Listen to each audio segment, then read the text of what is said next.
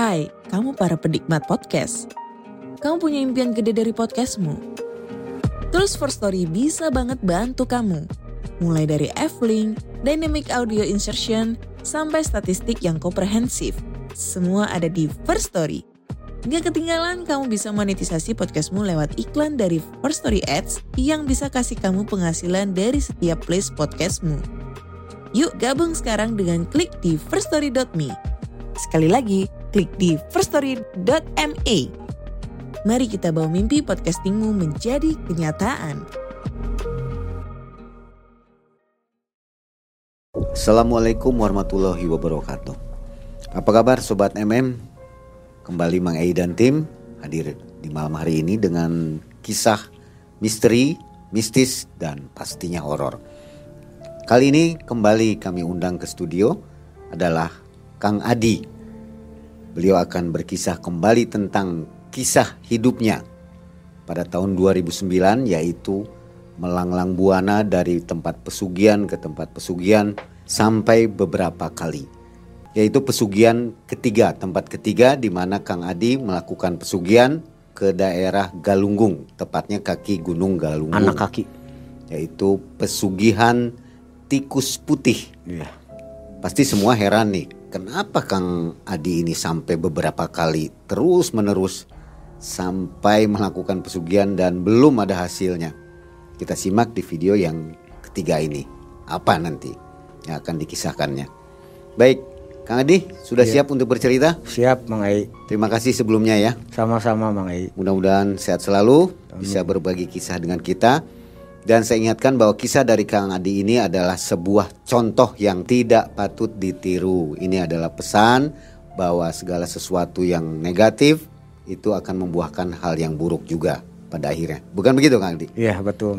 Mudah-mudahan menjadi pembelajaran untuk kita semua Iya, dari betul. kisah Kang Adi ya. Betul. Baiklah, kita mulai dan simak kisah dari Kang Adi.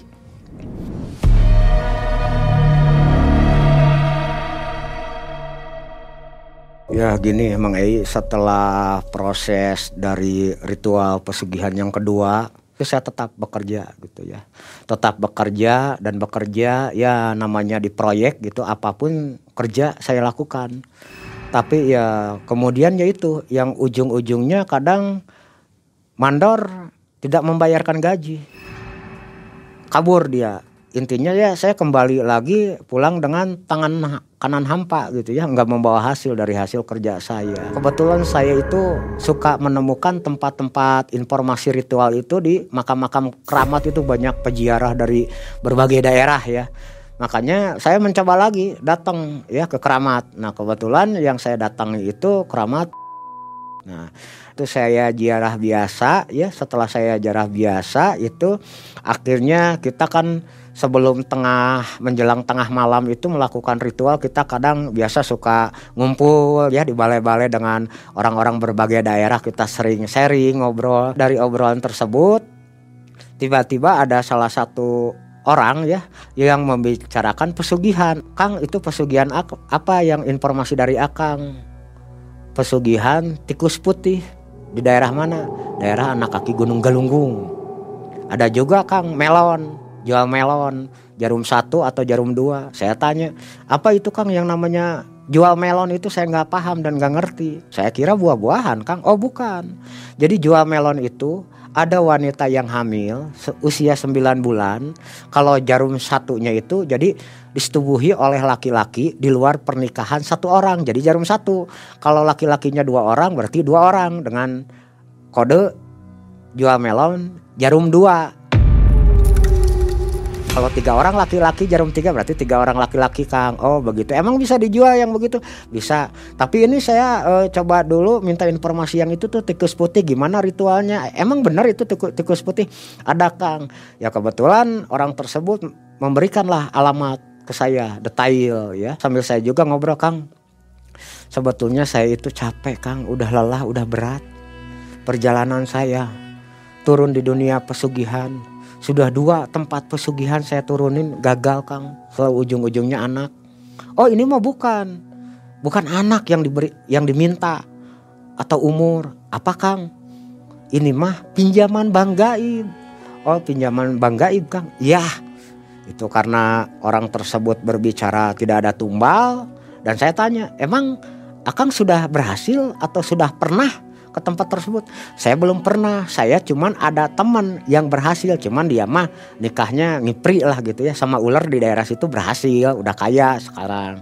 Nah yang memberikan informasi tersebut yaitu teman saya yang udah kaya. Tapi kalau untuk nikah ke siluman ular gitu ya ngipri gitu ya itu tempatnya agak jauh. Kalau agak jauh tapi masih di bawah anak kaki gunung galunggung. Nah ini tikus putih mah di bawahnya. Ini nama juru kuncinya gitu. Maharnya ya kurang lebih sekitar 750 ribuan. Nah setelah dia berbicara begitu akhirnya saya dalam posisi ziarah juga sudah tidak fokus ya. Jadi terulang kembali cita-cita saya dan impian saya karena saya penasaran jiwanya mengenai ya. Sekaligus saya ingin mengungkap di dunia pesugihan itu ada apa aja sih yang ada gitu ya tentang pesugihan itu saya ingin tahu penasaran. Ini ada kabar saya baru mendengar ada pesugihan tikus putih. Makanya saya coba. Saya cari lagi teman-teman yang mendukung saya. Saya bilang katakan gini gini gini. Nah akhirnya salah satu teman saya memberikan dukungan dengan menyiapkan biaya untuk mahar ya mahar ke juru kunci dan ongkos transportasi menujulah ke daerah anak kaki Gunung Galunggung sesuai alamat informasi yang diberikan dari orang peziarah yang tadi mangai gitu ya. Nah setelah saya datang ke, ke tempat tersebut ada juru kuncinya udah tua lah ada kurang lebih umurnya 100 tahun lebih ya udah udah udah, udah tua banget bahkan jalannya juga dia itu uh, agak tertatih-tatih ya. Saya bilang assalamualaikum abah, waalaikumsalam. Si abah itu bertanya dari mana? Saya bilang bah, aduh ini saya kebetulan dari Bandung bah. Kami datang berdua bah. Ada informasi di sini masalah bisa peminjaman uang ke Bang Gaib katanya bah. Apakah betul atau tidak? Ya ada di sini tapi nanti pasti ada yang diminta dan abah tidak tahu tapi bah ini informasi yang saya dapatkan tidak memberikan tumbal apa pun. Oh, oh itu informasinya ke ke akang itu gitu. Iya bah. Tapi ya ini mah nanti lihat aja di sini kan ada dua katanya. Jadi dua-duanya ini sama mempunyai bank ya ada bank gaib peminjaman tapi bisa peminjaman ini bisa pemberian itu tergantung gaibnya ada apa aja bah di sini ya ular ratu ular di sini ngipri lah sama tikus putih. Bah yang jarak terdekat yang akan saya tuju saya pengen nyobain tikus putih nih. Maharnya berapa pak?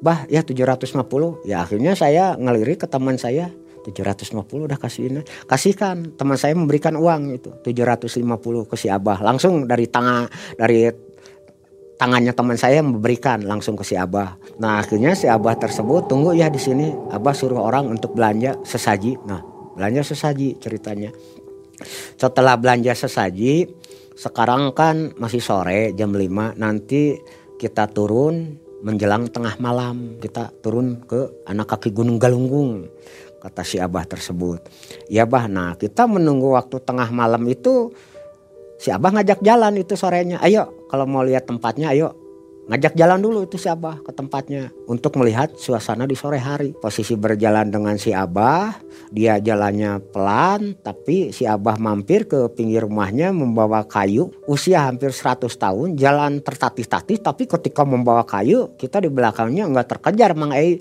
Nah saya di situ timbul pikiran wah ini si Abah bukan orang sembarangan nih. Nah akhirnya setelah sampai tempat ritual ditunjukin nih nanti kamu malam di sini ritual. Ini yang mau ritual berdua atau satu orang? Bah kemungkinan saya aja sendiri. Ini temennya nggak ikut teman saya takut bah. Dia cuman ngedanain saya ikut mendukung saya. Jadi teman saya mah di rumah abah. Oh gitu. Ya udah. Nah ini tempat ritualnya gimana? Jadi di situ itu di bawah gunung itu anak kaki lah. Ada semacam tempat tapak gitu ya. Hampir untuk satu orang lah segini gitu. Di belakangnya plastik mengai tapi di depannya itu kayak ada batu-batu cadas gitu gede gitu Nah si Abah itu bilang nanti tengah malam kita ritual di sini, kamu di sini. Nah di balik ini keraton, keraton siapa bah? Nyimas Dewi Ratu Kokom Kemalasari. Si Abah itu bilang, oh iya bah. Nah akhirnya kita pulang lagi ke rumah juru kunci.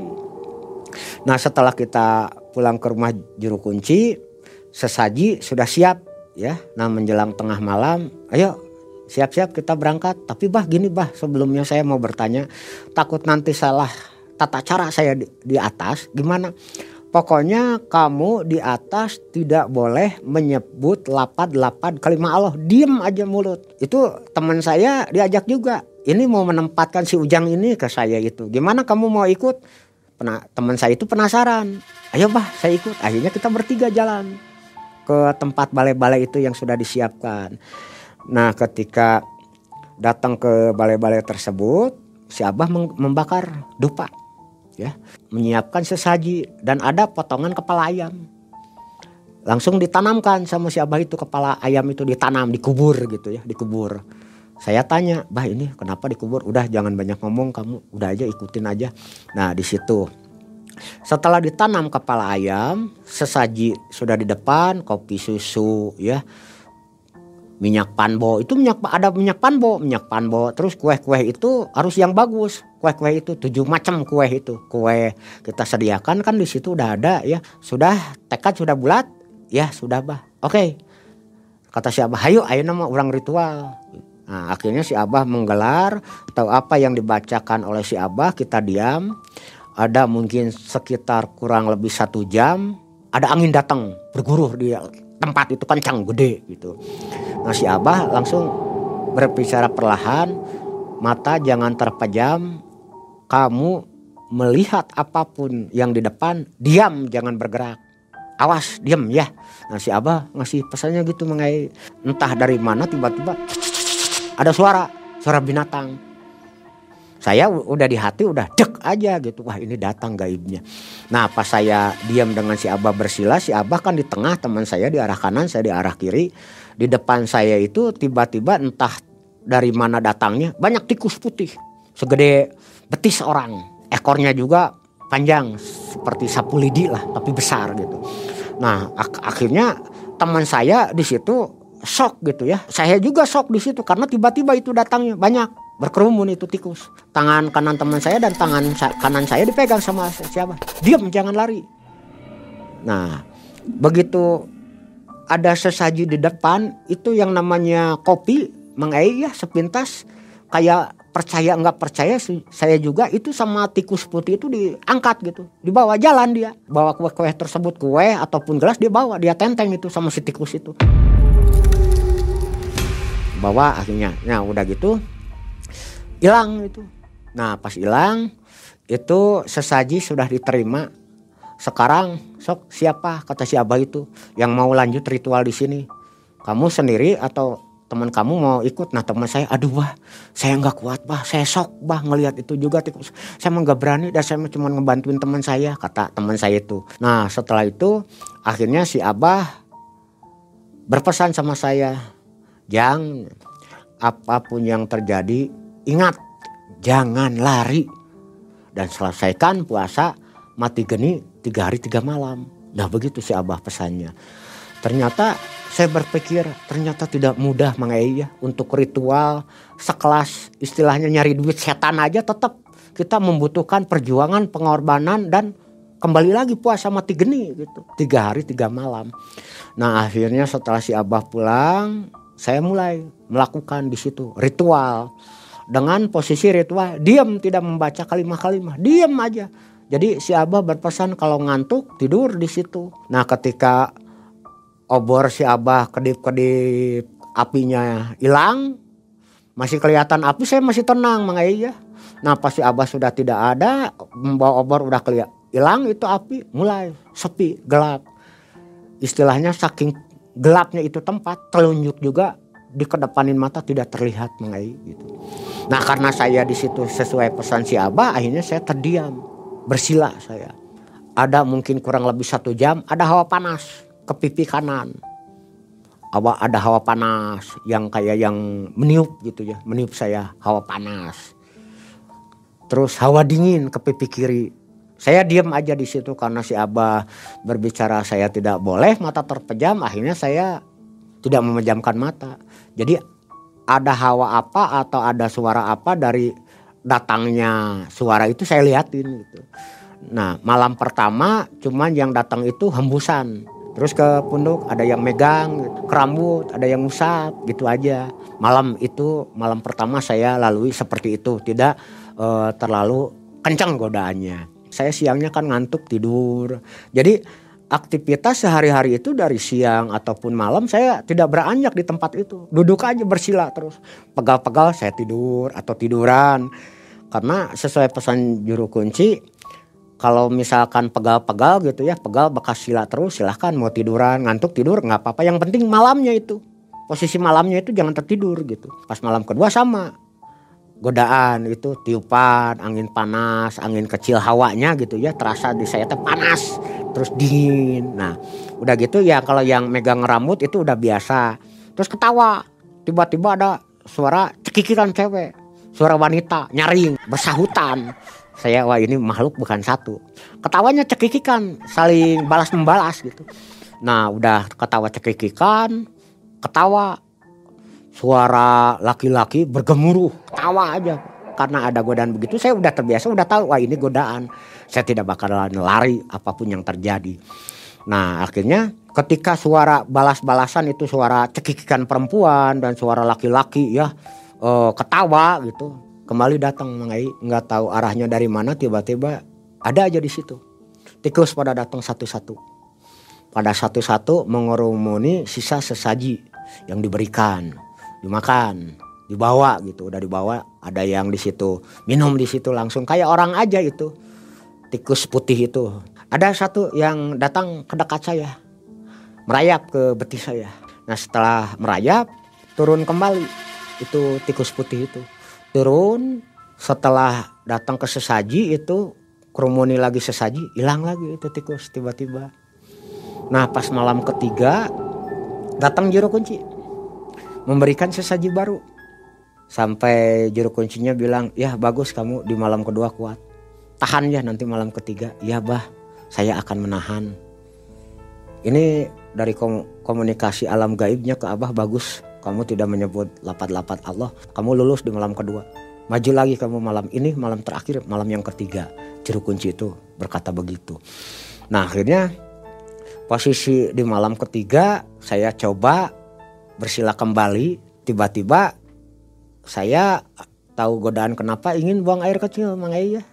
Ingin buang air kecil sesuai arahan juru kunci kalau buang, mau buang air kecil ke belakang balai-balai yang tempat saya tirakat. Saya akhirnya maju tapi juru kunci bilang, ingat kalau kamu mau buang air kecil, permisi dulu kamu bilang permisi saya mau lewat. Takut ada yang gaib di situ yang keinjak atau kelewat sama saya. Akhirnya saya bilang yang ada di sini permisi saya mau ke belakang dulu. Nah akhirnya saya ke belakang. Setelah beres tiba-tiba celoger ada suara menggelegar ngehantem itu tenda tempat saya tirakat. Saya kaget, tapi yang anehnya itu anehnya dentuman segitu suara besar tidak roboh itu tempat tenda saya tirakat mengenai gitu. Saya kaget di situ karena itu suaranya tiba-tiba mendadak gitu. Nah setelah itu saya beranikan diri masuk lagi karena itu malam puncak malam ketiga akhirnya saya masuk lagi ke dalam suara mulai lagi datang itu suara-suara suara cekikikan perempuan suara auman bahkan ada auman harimau bahkan ada yang ketawa terbahak-bahak terus di pinggir-pinggir saya juga wah udah rame itu yang jalan kaki dep dep dep sampai bergetar kanan kiri itu. Rame pokoknya di situ. Masuk mana sini udah gak takut sama cobaan ini tuh lah. Capek kalau harus gagal terus. Saya hadepin semua. Meskipun takut ditambah lapar juga, saya nggak akan kabur. Eh, tapi kok mah pada dimakan itu sajinya? Wah, dimakan sampai kelapa dawagan aja di dimakan semuanya. Dimakan aja di, semuanya di situ ibarat orang yang lapar sama haus diminum. Tapi ketika ada satu mau ke betis saya lagi, tiba-tiba ada salah satu tikus yang memakai mahkota kecil. Ya, tahu ngomong apa mundur itu tikus yang mau ke saya itu mundur. Akhirnya saya terdiam kembali menyaksikan mereka makan dan minum. Itu kopi cip, kopi susu gitu ya susu terus kopi terus teh manis teh tawar teh pahit yang begitulah. Makan minum di situ. Nah cuman yang posisi ratunya mengambil minyak karena kenapa saya bisa menyaksikan? Jadi walaupun keadaan gelap ketika keberadaan ada gaib tersebut ya suasana itu kadang gelap kadang terang terangnya sepintas jadi saya bisa melihat apa yang terjadi di depan mata saya. Nah si ratu itu yang mungkin ratunya karena satu orang itu tikus yang memakai mahkota kecil mengambil minyak panbo. Minyak panbo itu semacam di tukang sesaji ada, ada namanya minyak minyak panbo itu harum. Ya jadi berbentuk kayak bentukannya model beling tapi penutupnya dari besi gitu minyak panbo itu. Nah setelah itu hilang nah hilang aja. Tikus-tikus tersebut nggak ada. Nah entah jam berapa tiba-tiba ngantuk berat saya. Ngantuk berat nah, nah setelah ngantuk berat tiba-tiba saya tertidur. Karena berat banget saya tahan tuh nggak bisa. Tidak berselang lama ada yang membangunkan saya. Seorang perempuan memakai mahkota kecantikannya luar biasa ya. Dengan baju kuningnya selendang kuningnya di belakangnya itu para, para dayangnya perempuan semua gitu ya memakai kemben gitu segini. Sama itu berwarna kuning semuanya. Nah setelah itu saya dibawa ke dalam keraton.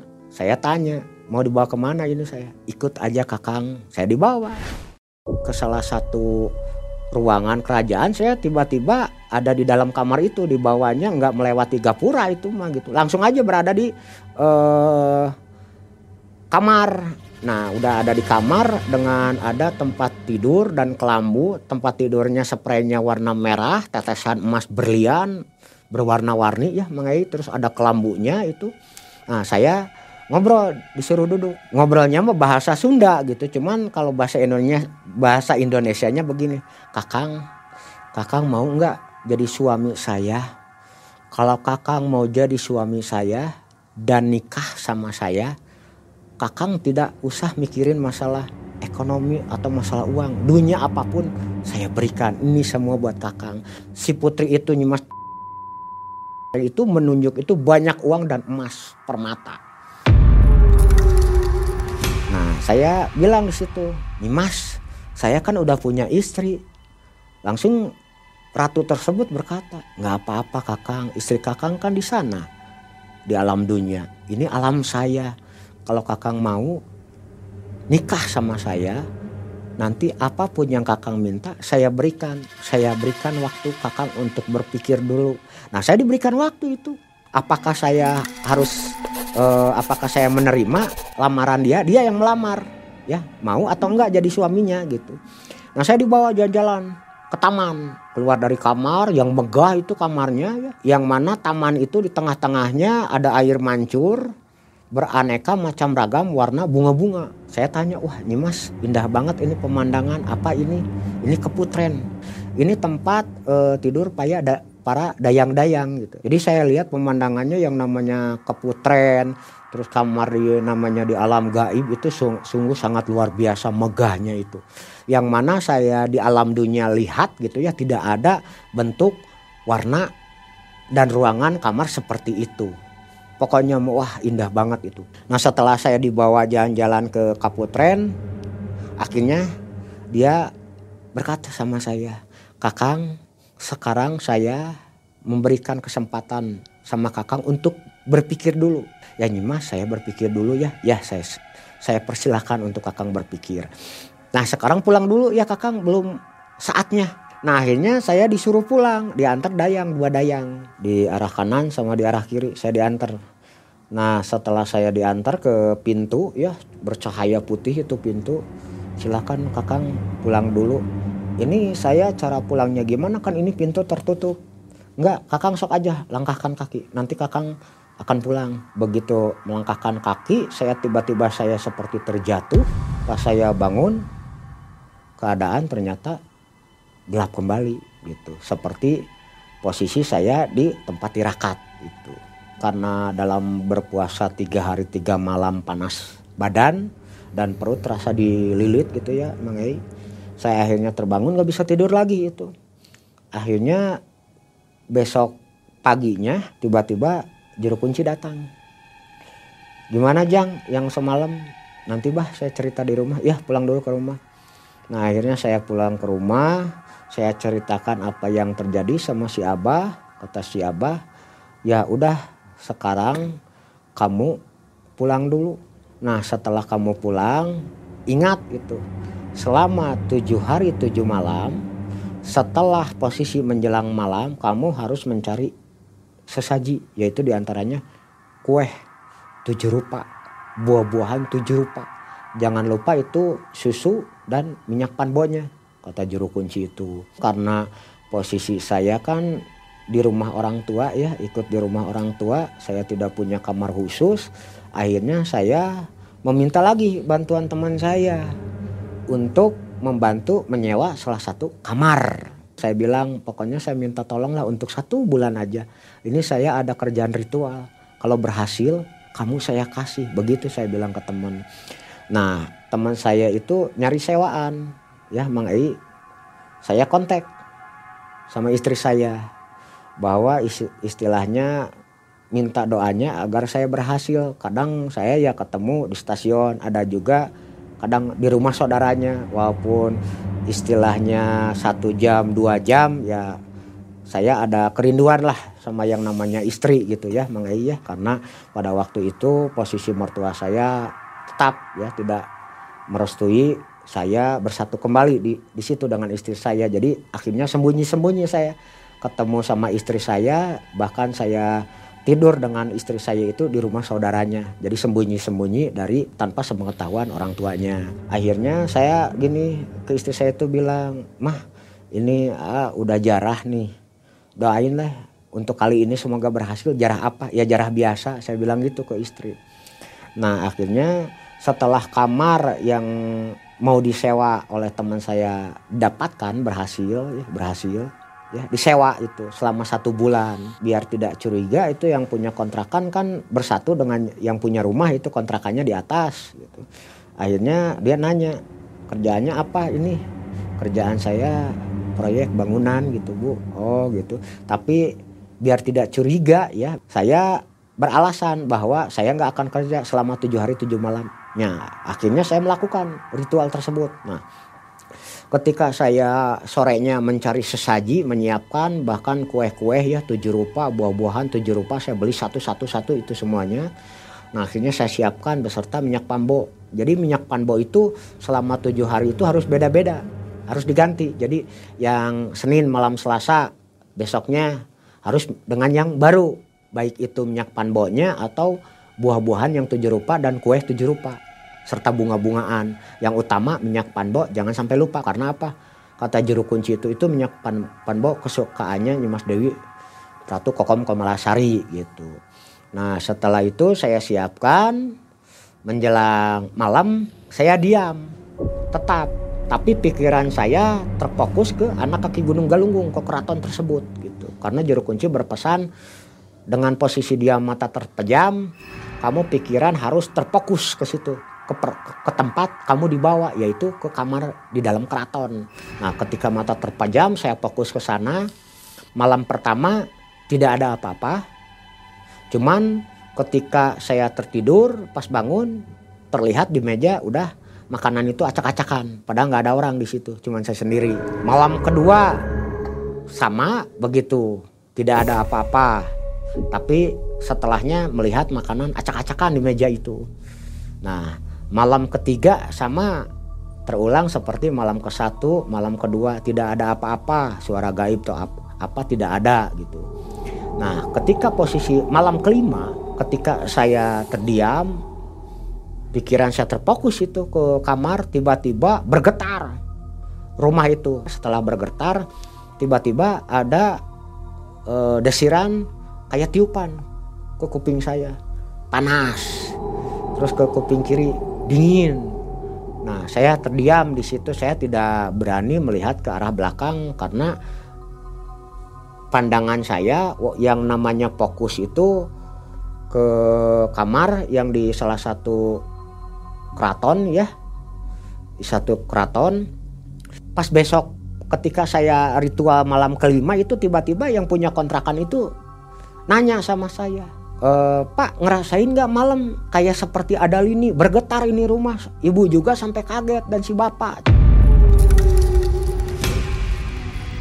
Enggak bu, saya lagi tidur. Kebetulan saya nggak merasakan apa-apa. Bergetar saking takutnya ibu sama si bapak itu lari keluar. Tahunya pas ibu keluar nggak ada siapa-siapa. Di luar itu karena tengah malam nggak ada orang tapi nggak ada lini ada ronda. Ibu tanya ini barusan kayak ada, ada lini ah nggak ada bu. Biasa-biasa aja. Jadi yang merasakan seperti ada lini gempa gitu ya ya cuman di rumah itu si ibu itu aja. Padahal ketika posisi saya sedang ritual. Tapi kan malu saya ngobrolnya. Saya nggak bisa menjelaskan masalah ini karena ini urusan rahasia. Nggak ada bu. Nggak ada getaran atau gempa apa pun. Saya malah tertidur gitu. Nah akhirnya pas malam keenamnya sama pas posisi malam ketujuh itu sama tiupan angin gitu. Tiupan angin terus kayak ada seperti ciuman tapi ada semacam bau-bauan tapi harum banget itu. Ya mangai kayak mencium mencium pipi kanan saya. Tapi terasa dingin dingin banget seperti es lah gitu. Dingin banget tapi harum gitu. Saya tahu mencium karena saya merasakan di pipi saya itu kayak semacam bibir mencium. Nah setelah itu saya terdiam. Akhirnya karena saya udah capek dan ngantuk, saya tidur. Ketika saya tertidur antara posisi sadar dan tidak sadar seperti ada tangan yang memeluk saya. Saya kan tidurnya miring gitu.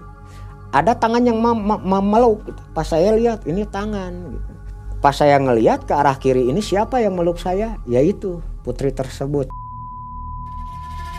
Saya langsung, eh ini mas, eh kang, ya akhirnya di situlah kita melakukan bercumbu gitu, ngajak bercumbu dianya. Ketika saya mau melepas pakaian, dia bilang kang jangan dulu, nanti itu mah, kan akang belum menepati, ya, dan belum menjawab, belum menjawab apa nih mas? Ya Akang kan pernah saya tanya, apakah Akang siap untuk nikah jadi suami saya? Oh iya, gimana Akang mau nggak? Langsung di situ saya jawab, Nyimas, kalau seandainya Akang mau nikah sama Nyimas gimana? Iya, tapi saya Nyimas ada syarat buat Akang satu. Syaratnya apa? Pilih sama Akang, Nyimas minta telur atau itu. Nah, Tiba-tiba di depan mata saya itu ada bayangan istri saya dan anak. Yang ditunjuk sama si Nyimas itu ya ke istri saya ke perutnya. Yang satu lagi ke anak saya yang masih kecil. Minta telur itu yang di istri akang atau yang itu. Nunjuk dua. Sok pikirkan lagi. Nyimas berikan waktu lagi. Tiba-tiba saya tertidur kembali karena tiba-tiba rasa kantuk menyerang. Setelah tertidur, besoknya bangun, saya datang lagi ke rumah juru kunci di daerah itu di Gunung Galunggung di anak kakinya. Nah, setelah datang ke rumah juru kunci, saya bicara gini, "Bah, ini maaf sebelumnya saya mau bertanya nih sama Abah karena saya tidak paham ya, Bah, apa yang diminta si Nyimas." Saya ceritakan, begini begini malam pertama kedua ketiga keempat kelima sampai pas malam terakhir ketemu si Nyimas kita melakukan cumbuan tapi belum sampai persetubuhan belum itu ya saya ceritakan tapi di saat mau melakukan tersebut si Nyimas minta itu bah telur ndog bah atau yang itu jadi nunjuknya ke perut istri saya ya, dan ke anak saya bang ya bah yang kecil nah akhirnya bah saya mau tanya ini si Nyimas minta ndog itu apa telur itu apa artinya itu istri kamu lagi mengandung. Hah? Lagi mengandung, bah? Iya, lagi mengandung. Jadi si Nyimas Ratu itu mintanya salah satu kamu harus pilih. Apakah anak yang masih dikandung sama istri kamu atau anak yang sudah lahir yang masih kecil. Bah kalau misalkan contohnya saya memberikan anak jelas saya mungkin keberatan. Tapi masa bah istri saya lagi mengandung. Emang sih saya sering berhubungan dengan istri ya semenjak saya jauh dari mertua kan saya kisahkan. Memang saya suka ketemu di stasiun atau ikut nginep lah di rumah saudaranya barang 2-3 jam atau 4 jam bah ya karena saya tetap walaupun gimana juga seorang suami ada kebutuhan batinia sama istri ya saya lakukan di rumah saudaranya. Tapi masa sih bisa mengandung? Nah akhirnya sok aja. Kamu cek kembali istri kamu mengandung atau enggak? Atau telepon aja di sini. Akhirnya di rumah juru kunci ya saya telepon istri. Nah setelah telepon istri saya tanya mah eh ini kebetulan ate lagi ziarah terus dapat ilapat saya sengaja berbohong di situ ya. Saya ziarah putih. Ziarah apa nih? Ziarah putih kata saya tuh. Ini ah mau nanya mah emang mama lagi ngidam gitu ngandung? Heeh, kayak kemarin dah hawa-hawanya lagi ngidam cina gitu terus diperiksa udah di bidan. Ya diperiksa ke bidan. Emang itu gejala-gejala mau ngidam. Nah udah gitu ya udah tuh kalau gitu mah. Langsung saya bilang sama juru kunci bah bener bah istri saya lagi ngidam. Kayaknya mau hamil gitu. Nah juru kunci berkata di sini berbeda dengan tempat yang lain. Berbedanya gimana bah? Kan di sini ada dua yang abah pegang nih tikus putih sama ular. Jadi yang di sini mah diberikan kita jeda waktu. Misalkan contohnya posisi seorang suami maju ke pesugihan ngipri gitu ya menikah dengan tikus putih atau dengan ular. Misalkan si istrinya mengandung posisi 5 atau 6 bulan ditunggu diberikan jeda waktu sampai menunggu lahir. Nah setelah lahir diambil jadi ada di jeda di sini mah oh gitu bah tapi bahkan yang saya bingung ini informasi dari orang tersebut di tempat ziarah ini kan peminjaman bank gaib bah tapi kenapa jadi ujung-ujungnya ke pernikahan? Ini di, di luar rencana saya bah ini. Ya emang di sini mah ya nggak tentu. Yang namanya gaib itu tidak tentu. Kadang dia di lain pihak eh, bisa mem- membuat keputusan A atau meminta A. Bisa jadi kita nyiapkan A dia minta B. Kita siapin B. Bahkan dia minta C.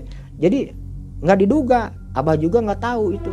Kembali lagi kamu harus po saya menceritakan kegagalan pesugihan yang pertama yang kedua.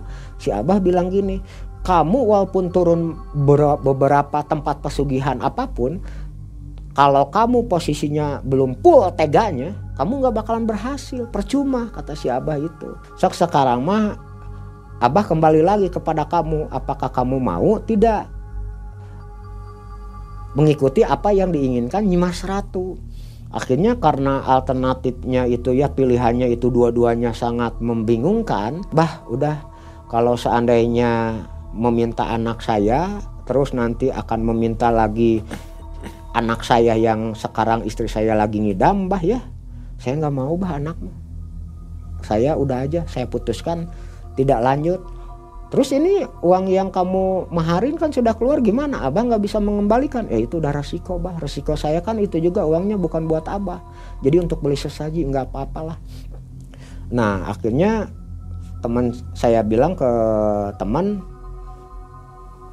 Kang aduh maaf saya gagal saya nggak mau Kang. Kalau istilahnya mah posisinya diberikan dua alternatif itu pilihan. Kalau bukan anak mah jadi saya Mang Ei mentoknya ya diminta telur gitu anak lagi. Telur yang dikandung sama istri kan lagi ngidam ya atau anak saya yang masih kecil diminta gitu.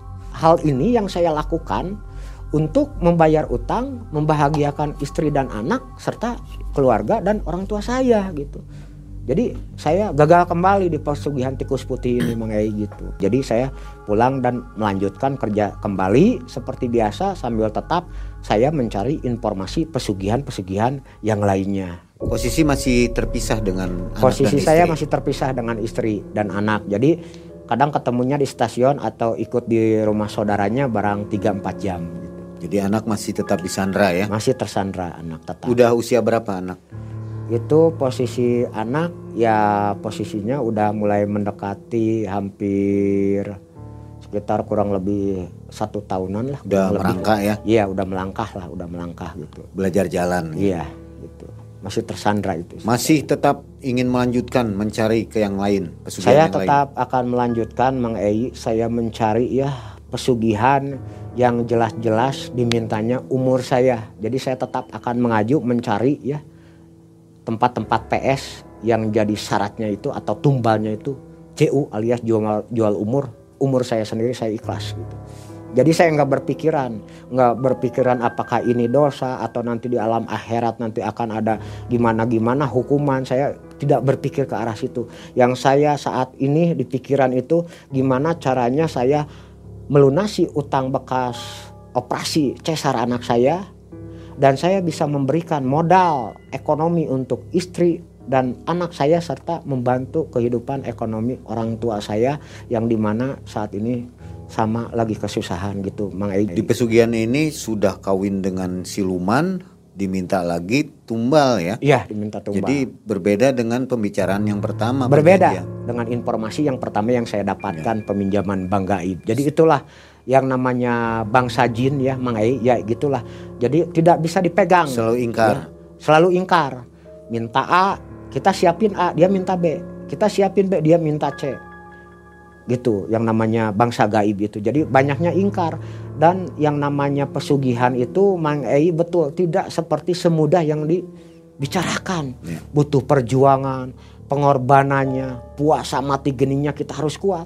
Kalau misalkan kita puasa mati geninya tidak kuat, ya gagal.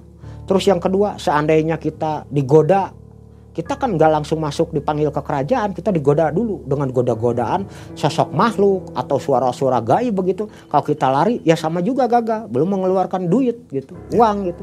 Ya jadi tidak semudah pesugihan itu sem- tidak semudah yang mereka kira. Sungguh sangat berat butuh perjuangan pengorbanan yang paling utama mental. Jadi harus pol jadi kalau misalkan gaib meminta apa yang diminta seandainya gaib itu meminta anak kita berikan anak, minta orang tua kita berikan orang tua, minta apa? Dari contohnya beri, kita berikan jadi itu. Nah saya mentoknya di situ, enggak memberikan Ada anak. ada keraguan ya. Iya, Sampai hari ini sudah nemu JU. sampai saat ini saya belum menemukan ritual JU jual Belum ada? Belum, belum ada. Jadi semuanya itu selalu ingkar ya. Selalu ingkar, ujung-ujungnya tetap ke JA yaitu jual anak. Ya. Kebanyakan orang nyawa sendirilah gitu ya Iya. digadaikan. Iya. Oke baik, Sobat MM itu kisah yang ketiga, pesugihan ketiga dari Kang Adi. Kang Adi akan melanjutkan ke pesugihan yang keempat. Iya. Itu ke mana nanti? Itu nanti yang keempat yaitu ritual ke Gunung Kemukus. Ini bapak ini emang luar biasa ya, Sobat MM.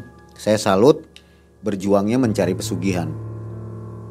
Tapi kenapa tidak berjuang di jalan mencari pekerjaan saja? Tapi jangan usah dijawab ya Pak, itu hanya opini saya saja. Ada apa namanya beda pendapat kan. Masing-masing orang mempunyai pandangan sendiri. Terima kasih Kang Adi. Semoga Sama-sama, sehat selalu Edi. dan Sobat MM juga selalu sehat dan dilimpahkan rezeki yang luas oleh Allah Subhanahu wa taala. Saya Mengai undur diri. Assalamualaikum warahmatullahi wabarakatuh. Waalaikumsalam warahmatullahi wabarakatuh.